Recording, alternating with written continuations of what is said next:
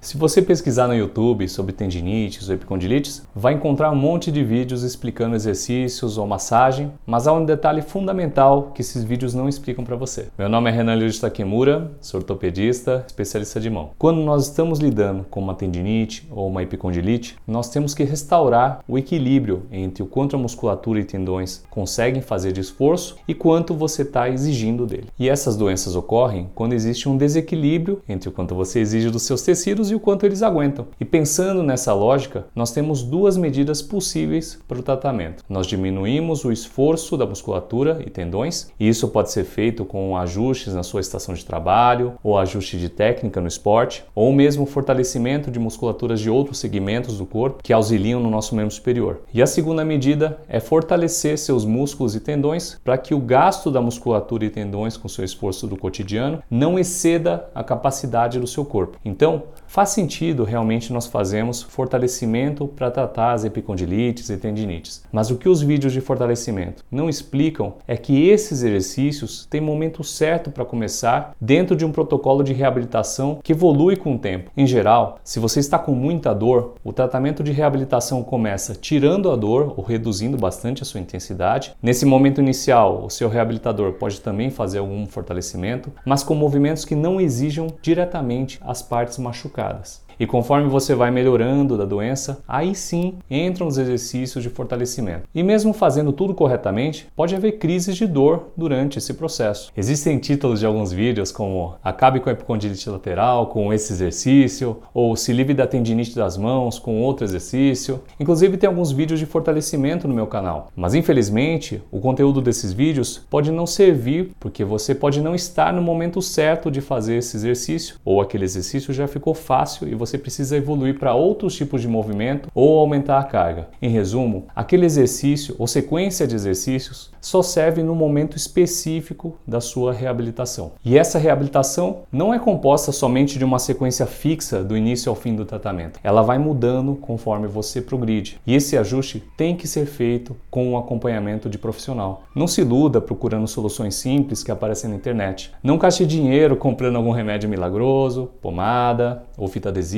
ou imobilização que funcionou para alguém. Tudo isso são partes de um tratamento e você só consegue atingir uma cura quando todos esses tratamentos são coordenados dentro de uma reabilitação. Então, se você está com algum quadro desses, não perca tempo procurando soluções na internet. Uma parcela pequena das pessoas pode até se beneficiar com esse exercício, mas a probabilidade maior é que você gaste seu tempo e que o resultado de cura de doença com esse exercício não seja atingido. Não existe solução milagrosa, única, quando estamos lidando com as tendinites e epicondilites. E se alguém prometer isso para você, tome cuidado. Galera, essa foi a explicação de hoje. Espero que vocês tenham gostado. Caso precise de consulta médica, acesse meu site www.renantakemura.com.br e lá você encontra nosso telefone de contato. Se você gostou, deixe seu like e se tiver alguma dúvida, pode colocar nos comentários que nós podemos responder algum vídeo no futuro. Valeu? Um abraço.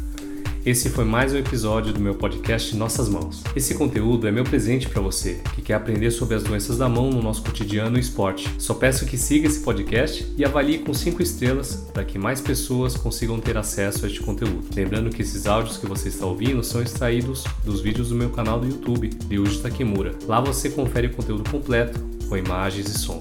E se você tiver alguma dúvida, pode entrar em contato comigo através do meu Instagram, arroba Um forte abraço e até breve.